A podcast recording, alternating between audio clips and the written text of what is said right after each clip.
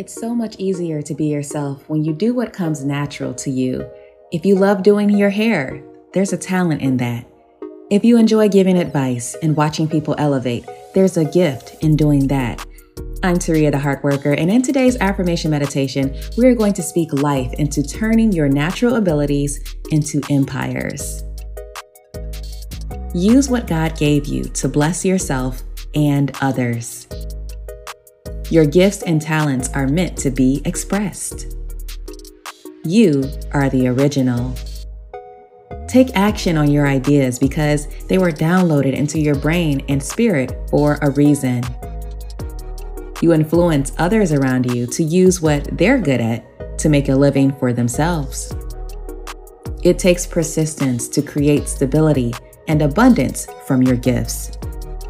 Never give up.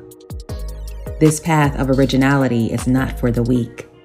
You are strong and fully capable of reaping benefits from sharing your uniqueness. There's always someone wishing they had what you were naturally blessed with. Don't take for granted your ability to sing, being book smart, being street smart, a giver, intuitive, beautiful, creative. You no longer resist doing the easy stuff.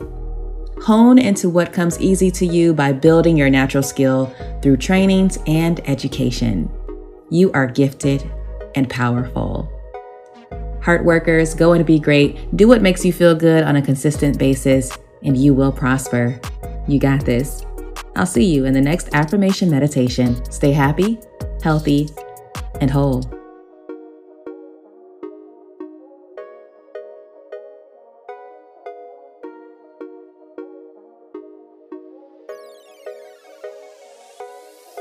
You